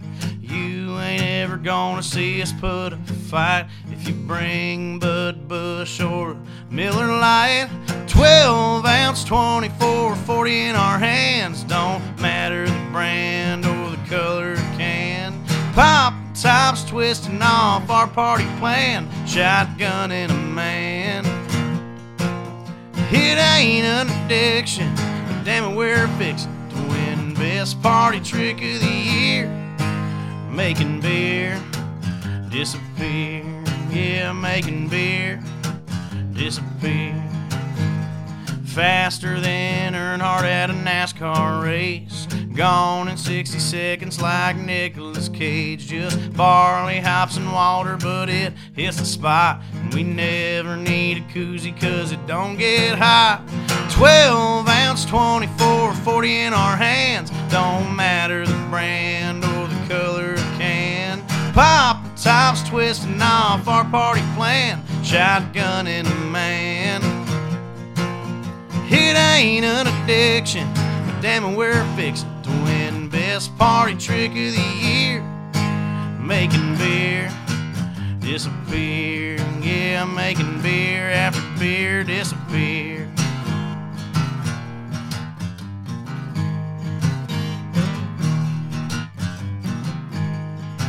Yeah, now you see a beer and now you don't. Now you see a beer and now you don't. I said, now you see a beer and now you don't. Somebody get Copperfield on the phone. 12 ounce, 24, 40 in our hands. Don't matter the brand or the color can. Pop tops, twisting off our party plan. Shotgun in a man. It ain't an addiction, but damn it, we're fixing to win best party trick of the year. Making beer disappear. Yeah, making beer after beer disappear.